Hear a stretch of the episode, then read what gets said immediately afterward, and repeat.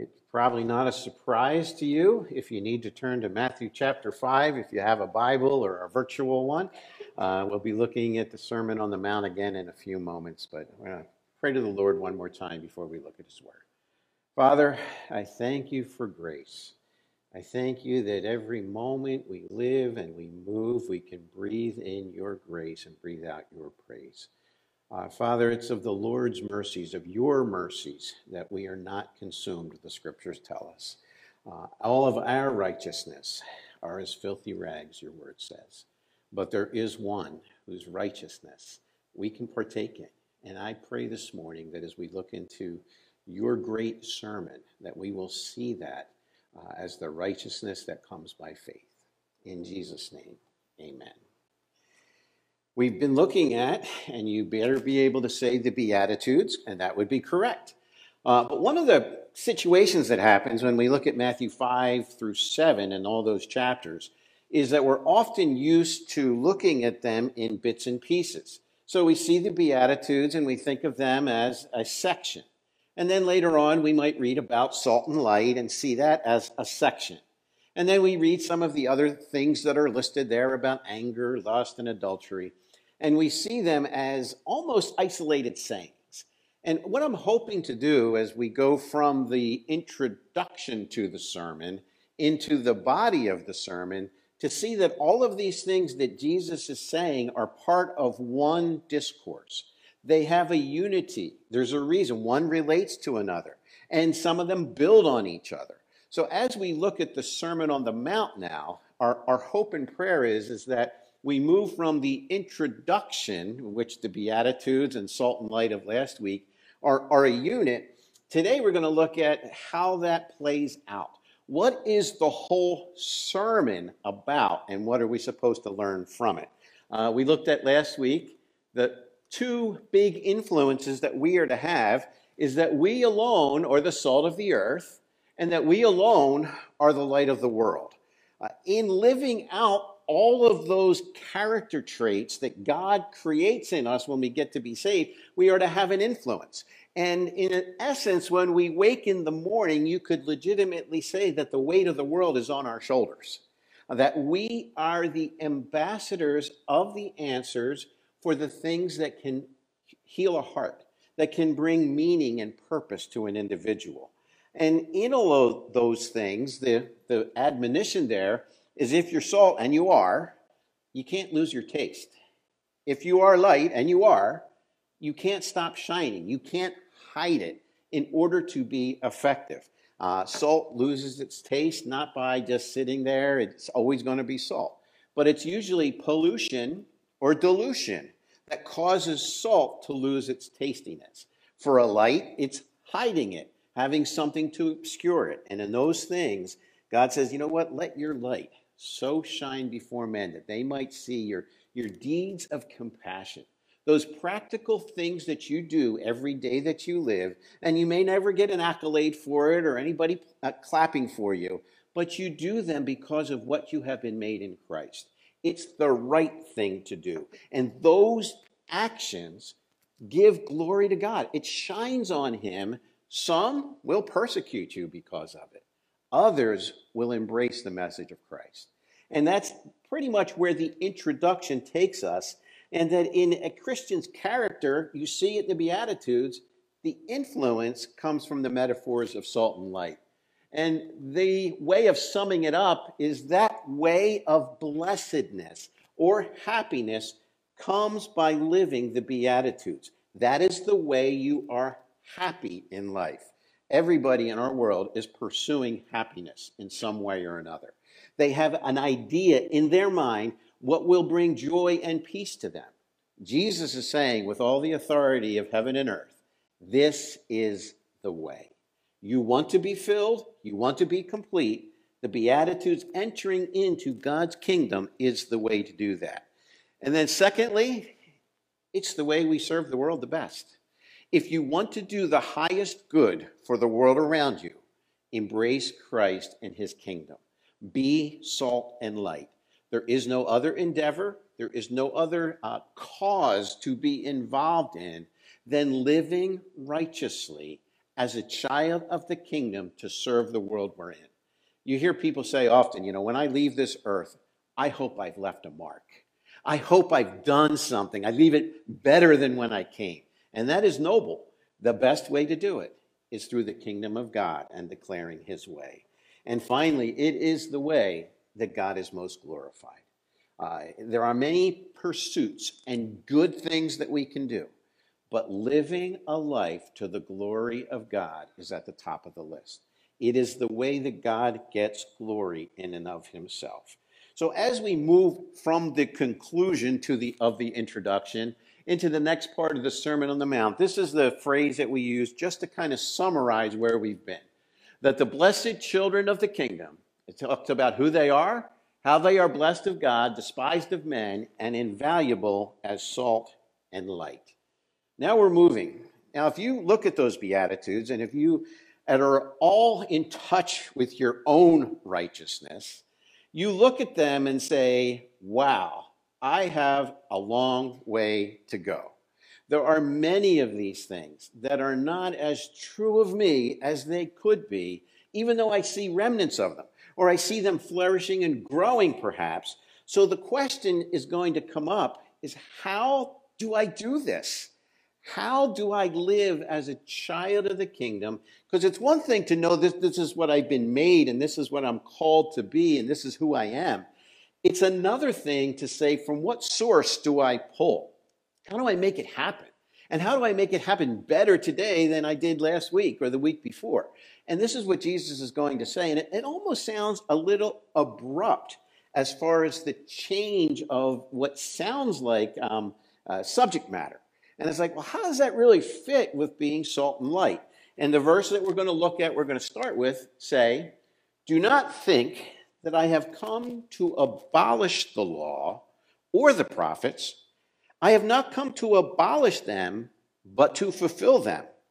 For truly I say to you, until heaven and earth pass away, not an iota, not a dot will pass away from the law until all is accomplished. And if you look at the flow, it's easy to think, how does that fit? What, what, where did the law all of a sudden come into all of this? And I think Jesus here is kind of peering into the, the thoughts and minds of what people are going to be thinking because of what he just said He, he's brought some things into the program that weren't really center stage before. And he's saying something that sounds different. And in sounding different, all of a sudden, the teachers of the law, the Pharisees, and the Jews that might have been there are hearing what he's saying. So there's a lot of things all of a sudden popping up in their mind. And they're thinking, something's not right here. He, he's different, he's new. And in doing that, Jesus does a couple things right away in these passages.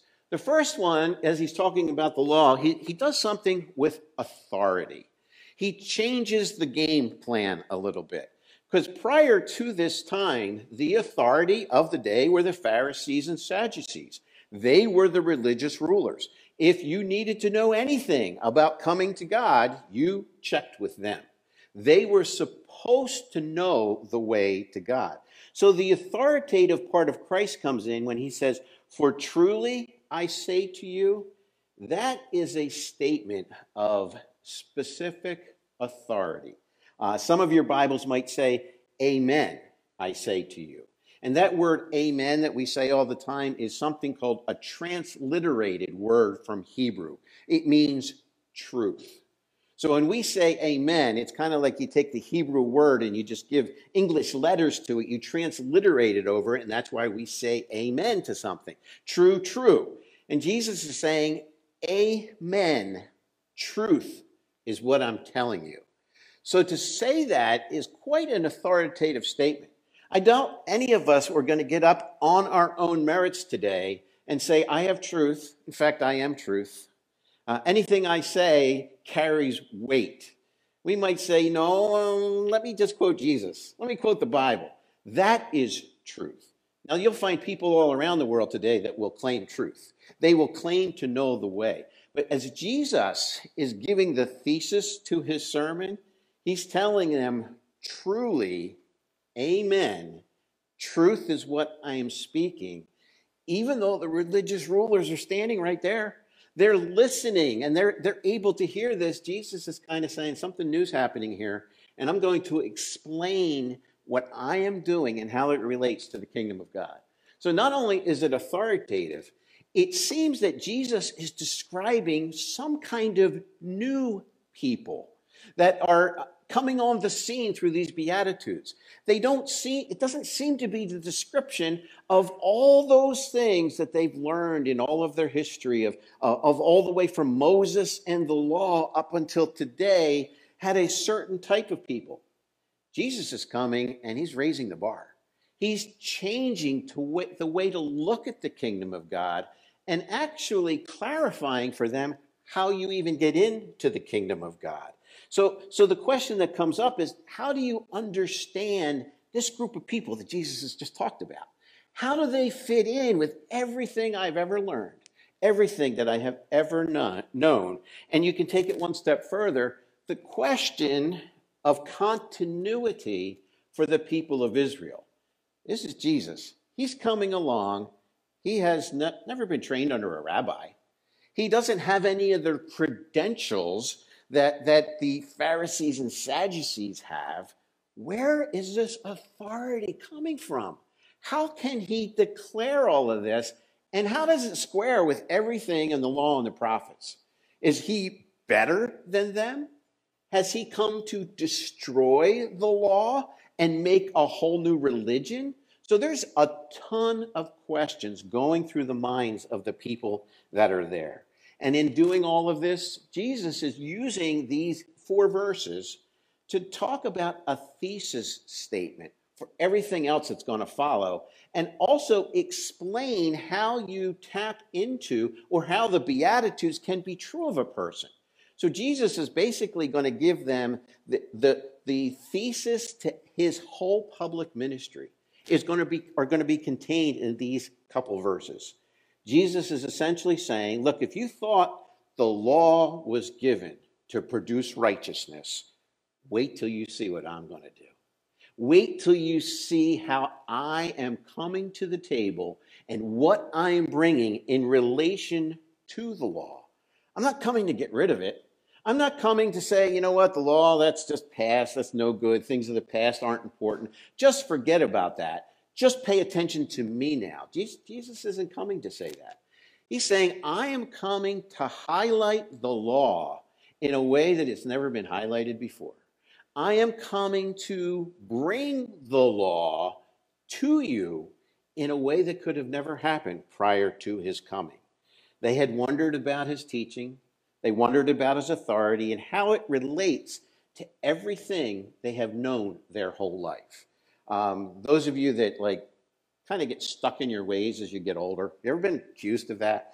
You know, you just kind of get, you like the same thing to happen.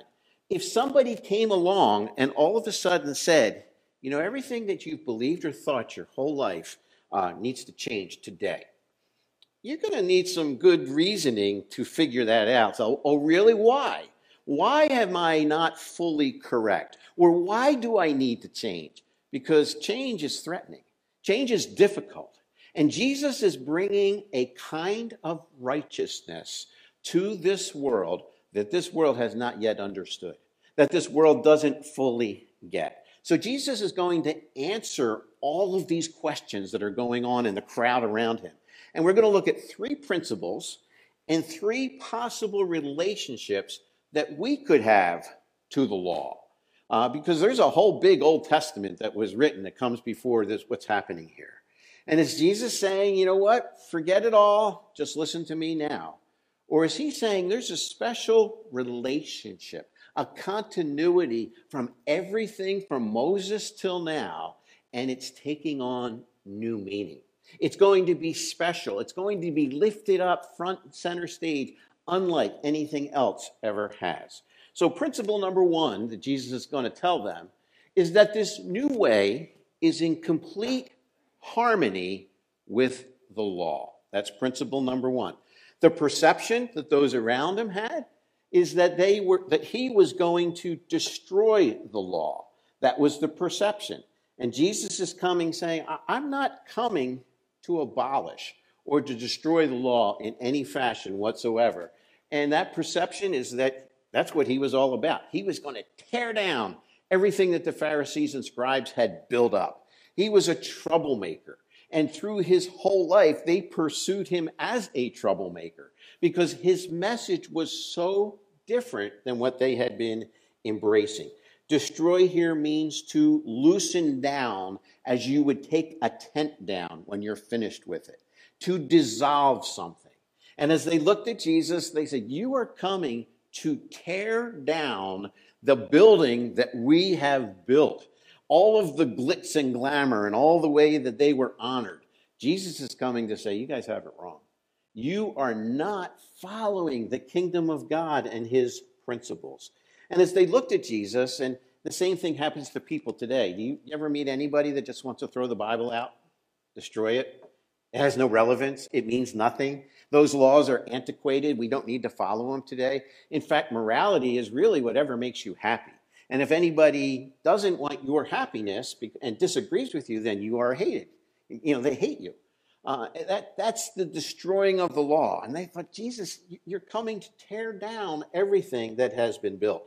And as they looked at them, they, he looked at them in a couple ways that his authority was one way he was coming to tear down the law. Uh, he didn't come from any recognized school of leadership. Uh, he didn't have any degree behind his name. And, and instead, teaching, instead of teaching from authority, which the scribes and Pharisees did, Jesus taught with authority. And there's a big difference, and they're not used to handling that. He comes along and he's not quoting others. He's not going on a big tradition, oral tradition that the, the scribes and Pharisees would have embraced and espoused. He comes along and he is the authority.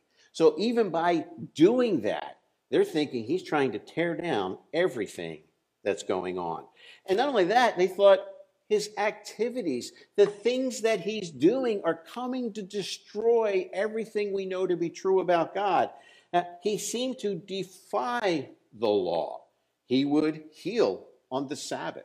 He would do things that didn't seem to fit their little mold about what righteousness should look like, his activities. He paid no attention to some of their traditions that they said you must do if you want to be right before God. And then, to make matters worse, Jesus, and his associations, he was a friend of publicans and sinners. He went places that a good Jewish Pharisee or scribe never would go. He associated with people. So, in, in, just these three actions or activities or spheres, it seems like Jesus is going against everything. Is, is he starting a new religion? Is he trying to establish himself uh, as, as the person and tear down everything that has come before? But you know, reality is that the Pharisees were the ones destroying the law. They had tradition that robbed the people of the pure word of God. Their hypocritical lives, they disobeyed the very law they came to, that they uh, claimed to be protecting. And we're going to see that after we get through this thesis statement that Jesus makes, he's going to go through six areas of the law.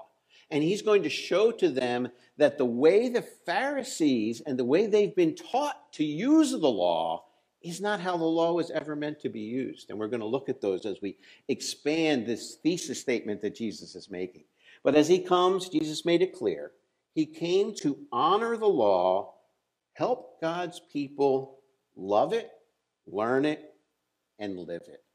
He wasn't coming to throw it away and say that it doesn't have any bearing anymore. You see, the Pharisees had a righteousness that was kind of like a, a mask, it was like a masquerade. They wore it on the outside. Jesus is coming to tell them if you want to live as a child of the kingdom, there's going to be a different kind of righteousness coming. There's going to be a righteousness of heart that goes beyond just the outside. It won't be a dead ritual where you go through the motions, but he's going to introduce to them a living relationship, that there's a way to have a heart in connection with God. He's going to take it from artificial to real, a life giving righteousness, that I can actually help change the life of another person. The scriptures tell us in Colossians Therefore, let no one pass judgment on you in question of food and drink, or with regard to a festival, or a new moon, or a Sabbath. These are a shadow of things to come, but the substance is Christ. What he's going to introduce and unfold to the people listening is a way of looking at the law not as an end in and of itself that the law wasn't ever given for you to try to obey, and by obeying it, God likes you. And that somehow you've created an acceptance with Him. In fact, the law was just a shadow. The substance, Jesus is saying, is it's Him. He is the one who came to fulfill the law. Literally, that word fulfill means to fill it full so that all of the shadows of all of the scripture pointed to him. Now, if you've ever, anybody like love reading Leviticus, you find that just to be so heartwarming and, and uh, okay, Tom Dakin, I figured that. Uh, but as you look at these things and, and, and they're listed there, you're like, what in the world is that talking about? There's a feast, there's a sacrifice, there's a dietary law. All of those things sometimes make us cloud over. But all of those, in some fashion point forward. They're, they're pointers, and they're pointing to a person or a complete fulfillment by an individual of the righteous demands of the law that not one of us could ever keep. The same way we look at the Beatitudes and say, that's like perfection. So was the law. So, what it was in all of its types and all of its shadows, it's pointing forward. And Jesus is saying, guess where it's all pointing? Look at me. I have come to fill it full. So that every prophecy ever prophesied, every sacrifice ever given, any holy day, any feast, you put them all together, they're saying one thing, and they're saying that Jesus is the Christ, the Son of the living God. And he is the one who's fulfilling all righteousness because of his obedience to the law. So, in our relationship to the law, uh, this new way is still in harmony with it. The other way we can we could seek to fulfill the law on our own. Any of you ever, like as you were younger, set out to be perfect in your life? Some of us, if you know your heart well, you never got on that bandwagon. this is no way. I, I know who I am. I know that I'm not perfect. But I know there's many times that, that I had this idea that my obedience to something, to the Word of God, somehow could coerce God or make him like me better. And that the person who was the goody two shoes Christian somehow was on a different spiritual level than those of us that are already in touch with how messed up we were. And, and I would pray things like, you know, I'd lost my gloves all the time, could never find my gloves. And I would get in so much trouble, and I'd have to buy new gloves, and I, you know, and I didn't have any money, you know, so I, it was just horrible. And I remember lo- losing my glove. I would get a panic attack because I knew what my parents would say. And I'd be praying something like, Lord, if you help me find my glove, I will never sin again. I prayed that because I believed that somehow my righteousness had an effect on what God would do for me. And it was like a bargaining chip. So I was seeking in some way to fulfill the law as feebly as I could, thinking that somehow my goodness made a difference in my standing with God. And that's true of people everywhere. And, and I know there's a lot of people listening virtually that, that I don't maybe even know who you are, and I may never have met you. And, and the question that I'm asking everybody here or wherever you are what righteousness are you depending on in your standing before the Lord? If He were to say to you right now, you all of a sudden checked out of this world. I'm not going to say that you died, that just sounds morbid. Just all of a sudden you beamed up to heaven and you were there. And he said, Oh, you're here early. Why should I let you in? What is it about you that entitles you to my kingdom? If our answer ever has anything to do with anything that we have done, with any goodness that we have. We are trying to fulfill the law. We are depending on our own righteousness. that there's something good about me. Because, you know, when I look at my neighbor, I'm better than they are. And I could look at half of Mancelona. I'm better than they are. Some of you might even venture to say two thirds of Mancelona. Whatever you would say. And, and you would say, you know what? I, I give some money to church. I help people. I do this. The Bible says all our righteousness are as filthy rags. There isn't anything in myself that could ever endear me to God, that could close the gap. And, and, and Jesus is telling them there and explaining to them that there is a righteousness required in order to be part of his kingdom. But that righteousness does not come from you, Pharisees.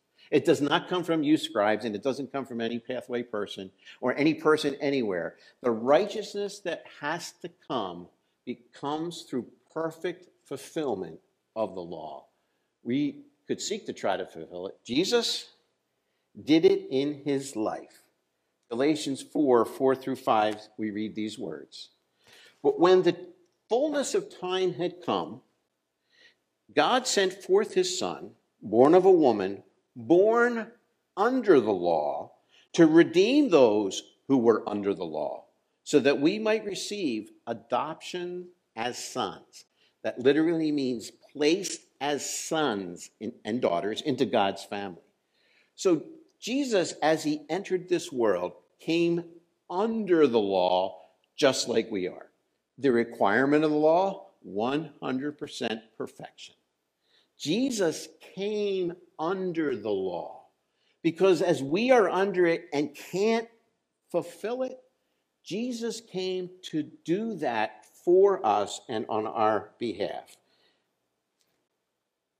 In his life, in his teaching, Jesus had a very high view of the scripture, a high view of the law and the prophets.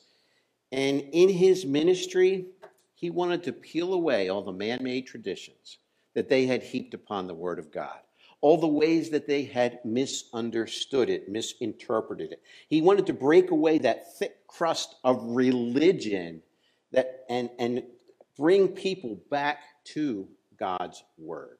You see, religion in its purest sense is man's attempt to bind himself back to God. And that's what religion means a reconnection. And, and Jesus is saying this isn't religion. This isn't about your attempt at righteousness.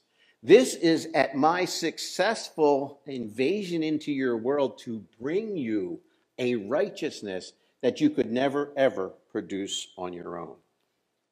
In his teaching, in his death, and in his resurrection, he fulfilled the law completely. He fulfilled all of the types in the Old Testament, all those pictures that sometimes confuse us. We're all there to, in some fashion, point to Him. If you want to read Hebrews chapters 9 through 10, it gives you a, a picture of how Jesus filled full all of those types that pointed to Him. In His death and resurrection, He bore the curse of the law. It says in Galatians 3:13, Christ redeemed us from the curse of the law. Oh, wait a minute. I don't think I have that one up there. He redeemed us from the curse of the law by becoming a curse for us. For it is written, Cursed is everyone who is hung on a tree. Jesus came to bear the curse of the law. He filled it completely in his life. He filled it completely by taking the curse upon himself in our place. My brothers and sister, my brother and sister, as I was growing up, I believe loved me, sort of. But I don't ever remember them taking my punishment. I don't remember that happening. In fact, I remember them more often trying to get their punishment on me and getting me to confess as the little one uh, what goes on. And I could tell you a lot of stories. And if you've had brothers and sisters and you're the youngest, you know how it goes. Uh, it's just not common to take the punishment of somebody else and to take it in their place completely. But that's what Jesus did. In Galatians 2:21, uh, the scriptures say, "I do not nullify the grace of God." For if righteousness were through the law, then Christ would have died for no purpose. He came and he died, fulfilled the law, took the curse, and in it he fulfilled all righteousness in us. And this is the whole point of the Sermon on the Mount now, is that this righteousness fulfillment that Jesus has done, when we by faith come to him, that gets put in us. That is the truth of Christianity. That is why Christianity is a relationship and not a religion, because God says, I am fulfilling it in you. So that your standing before God is not who you are, it's who Jesus is and what he has done in fulfilling the law. As we look in Romans chapter 8, and you should have this in your notes, and I'm going to read a couple verses before what's on the screen. It says, Therefore, there is therefore now no condemnation for those who are in Christ Jesus. For the law of the Spirit of life has set you free in Christ Jesus from the law of sin and death. For God has done what the law, weakened by the flesh, could not do. By sending his own Son in the likeness of sinful flesh, and for sin, he condemned sin in the flesh in order that the righteous requirement of the law might be fulfilled in us who walk not according to the flesh, but according to the Spirit. The essence of the gospel. The essence of how a person can live the Beatitudes is to have the righteousness of Christ charged to their account, put into their very heart. If you get that, and you understand that, that then becomes the dynamic that you live from. In Galatians 2:20 it says, "Not I, but Christ." And this body that this life that I live in this body right now, I'm not the one living it anymore. There's a new dynamic in my heart. There's a new capacity, a new righteousness in me. That principle number 2, is that this new way is in complete disharmony with the Pharisees. And you could say with most any religion anywhere. This didn't jive with them. This isn't going to be popular with them. Jesus is basically saying, and, and maybe you've criticized somebody before. Have you ever said to somebody, you know, it's not all about you? And, and, and they're just so into themselves. Jesus is stepping up to the plate, and in his sermon, he's saying, By the way, it is all about me. It is about me from beginning to end. I am the one who came under the law. I took the curse of the law. I am the one that you must give your heart to. There is not salvation to be found un, under any other name. It comes through Christ and Christ alone. And this is not what they were thinking about in any way, shape, or form. And in this principle, when we see that the, the kind of um, life that the Pharisees lived was all external, it was all about their own righteousness. And we read these words that Jesus says Therefore, whoever relaxes one of these least, uh, of the least of these commandments and teaches others to do the same will be called least in the kingdom of heaven. But whoever does them and teaches them will be called great in the kingdom of heaven. The Pharisees, um, they were relaxing the law. They were relaxing God's commandments. They were doing other things to them as well that we're going to see in the coming weeks. But basically, they were saying, okay, this is what the scripture says, but this is what God meant by that. And this is what he really thinks about it. And they would add a whole list of traditions and things that they believed God really wanted and elevated them to the place of Scripture. Uh, all kinds of extra commands about what you tithe and how you tithe it, and what you do on the Sabbath, and what is considered work and what's not considered work. And it was a difficult situation because they would relax certain things and elevate other things that were never ever part of the Word of God and created a legalism that no one could ever follow because they themselves could not even follow. And Jesus says, You know, i am the one that fulfills the law. And anyone else who somehow lowers the standard so that they can get in, they're going to be the least in the kingdom of heaven. It, it doesn't work. That's not how his kingdom program is supposed to unravel. A call for a high view of Scripture, its authority, and for personal sincerity on the person who would claim to be part of the kingdom of God. Jesus said in Matthew 23, 1 through 3, about the Pharisees, He said to the crowds and to the disciples, The scribes and the Pharisees, they sit on Moses' seat. Basically, they sit at his feet and teach. So do and observe whatever they tell you, but not the works that they do, for they preach, but do not practice. Now, that's not a cool thing to say to the religious leaders with all the power and authority of the day, to completely pull the rug out from under them and saying, okay, they might listen to you because you might have some good things to say as long as they're connected to the law and Moses, but they shouldn't follow a thing that you do because what you do is a kind of self righteousness. And those woes were given to the scribes and Pharisees in Matthew 23.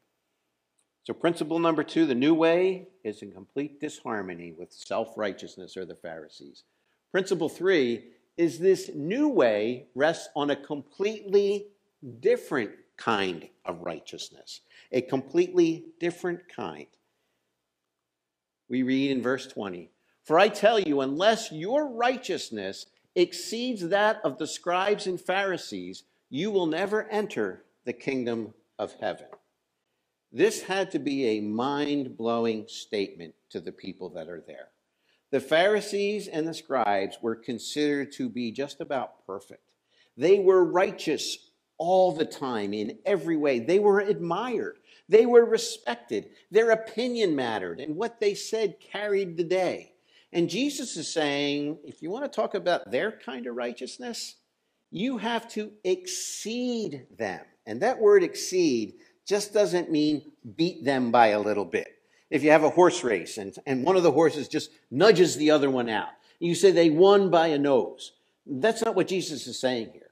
If you're going to depend on your own goodness, the righteousness that you have needs to overflow like a river out of its banks.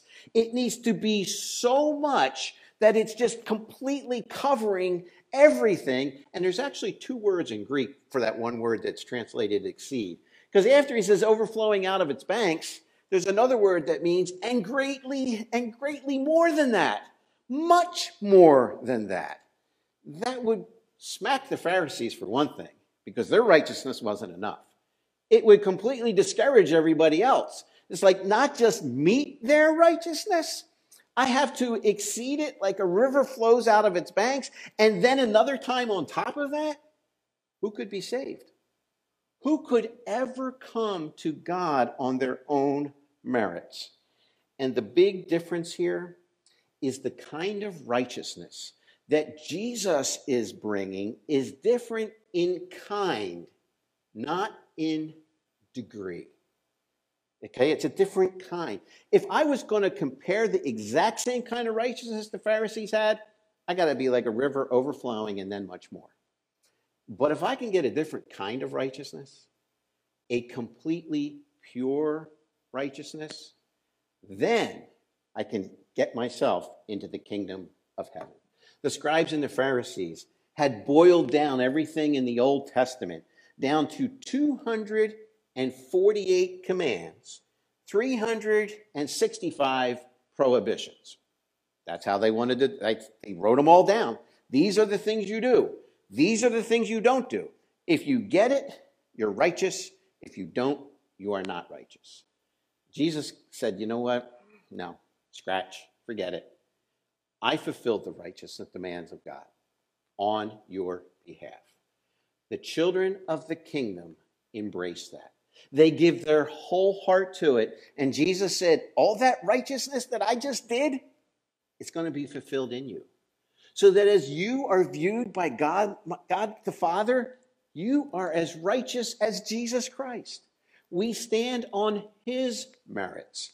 Like the hymn that, that, that sung often says, Nothing in my hand I bring, simply to the cross I cling. the righteousness that comes in Christ. This um, pursuit of self righteousness has always been a mark in our world, whether it's part of Judaism or some other religion or just people in general. They'll say, you know, when I get to heaven someday, I'm sure my good will outweigh my bad and God will let me in. And they just believe that somehow their goodness is going to cut it before the Lord. This external focus is, is so prevalent in our world around us. I think it was in 1992, it was in Israel. Uh, there was a fire on a Sunday in a particular apartment. And the, the strict people, the strict uh, followers of Judaism, were like, what do we do? We can't work on Sunday. And picking up the telephone and breaking an electrical current has been determined to be work on Sunday. So they didn't call anybody about the fire. They called the rabbi, saying, Rabbi, what do we do if we, and I don't know how you actually called the rabbi. I guess they went to the rabbi, I should say. They didn't call him. They got the rabbi. It took them half an hour to get an answer from the rabbi that it would be okay to call in the fire. And by that time, two more buildings had been consumed by the fire. You see, that's our propensity to self righteousness. And it's not just something that happens in Judaism, it happens in religions all over the place. Man made ideas about what God wants and what's right before Him. And God says, You guys have it so wrong. You don't get it. Your righteousness are as filthy rags. It is only the cross of Christ and His righteousness that changes us. That's what Jesus brings out in the Sermon on the Mount. You want to live like a child of the kingdom? Understand, I fulfilled the whole law. I'm here to tell you right as I begin my sermon, not me, him. As, as he begins his sermon, he's saying it's all about me. And it's all about what I've done for you. And it's up to you to make the decision to bring it into your heart. And this is the crux of the kingdom of God because the whole rest of this chapter, or this part of the sermon, is going to be about the law of God written on the heart of a person and what it means. What does it look like when God writes his law and fulfills his righteousness inside of you? Philippians chapter 3, Paul describes the difference between these two kinds of righteousness. I don't think you have, I don't have a slide for that but it should be in your notes or at least part of the verse. He says, As, as to zeal, I was a persecutor of the church. As to righteousness, under the law, blameless. In other words, from a human perspective, you couldn't find any way he wasn't keeping the law. But whatever I had gained or whatever I had attained, I counted as loss for the sake of Christ. Indeed, I count everything as loss because of the surpassing worth of knowing Christ my Lord. For his sake, I have suffered the loss of all things and count them as rubbish. That translation makes it pretty nice. It's really dung, and I don't even need to explain that. In order that I may gain Christ and be found in him. Paul, blameless you could not find a way in his life that he was not fulfilling the law in Paul's life as you looked at him. He said, That self righteousness, I counted as filthy rubbish from the dunghill. Not having a righteousness of my own that comes from the law, but that which comes through faith in Christ, the righteousness from God that depends on faith. If you're with us virtually, you're here today. What righteousness do you base your eternal security on? How are you going to ever stand before a holy God? Because of what you've done, because of what he's done. The whole point of the cross, it's called the substitution, substitutionary atonement of Jesus Christ. In our place, took our punishment upon himself. It's a deeper righteousness, a righteousness of heart that takes into account what you think. It takes into account your motives and not just your external actions. The beauty of this kind of righteousness was kind of hinted at in the Old Testament. They knew that somebody was coming to fulfill the law in a special way. Jeremiah, it was kind of hinted at when it, it says in Jeremiah 31 For this is the covenant or the promise I will make with the house of Israel after those days, declares the Lord. I will put my law within them, and I will write it on their hearts, and I will be their God, and they shall be my people. In Ezekiel, he kind of hinted to him how this, this new way was going to t- transpire. And in Ezekiel 36 27, he says to Ezekiel, I will put my spirit within you and cause you to walk in my statutes and be careful to obey my rules. Jesus, through the Old Testament, his fulfillment of it in the New Testament, was saying, I am coming to fulfill the law for you because you can't. And I am coming by the power of the Holy Spirit to write it right inside of you so that you are able then to fulfill all that I have. If I were to tell you this morning I have a brick for you, in fact, I have a whole pallet of bricks that I want to give you. Some of you might be excited because you want a fire pit. Some of you could care less. You wouldn't want them around. But if the brick looked a little more like the ones here, you might be excited. You see, a brick isn't always a brick, and righteousness is not always the same. Jesus came to bring his righteousness, not a pile of bricks. Our righteousness is just a bag of blocks, nothing before a holy God.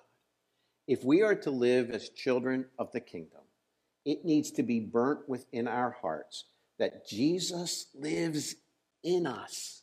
His righteousness is been credited to us. He lives in me. Everything else in the rest of the Sermon on the Mount uh, presupposes the understanding of that. Because none of it could ever happen unless I come to a place where I trust in the righteous sacrifice of Christ and not my own works. And then I'm not clinging somehow thinking I will be good enough or I will do enough to enter into the kingdom of God.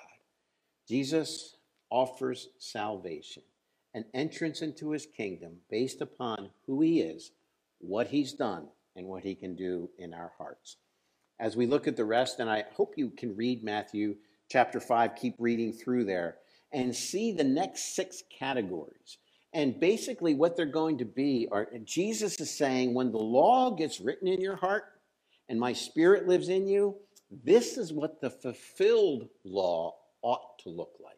And he's going to contrast that in, in a big way to the way the Pharisees had been approaching the law. May our church, may the church of Jesus Christ, truly understand the righteousness that we have in Christ and that that is the place that we live from. That is the place that we draw from. Anytime we draw from the flesh, we will fail.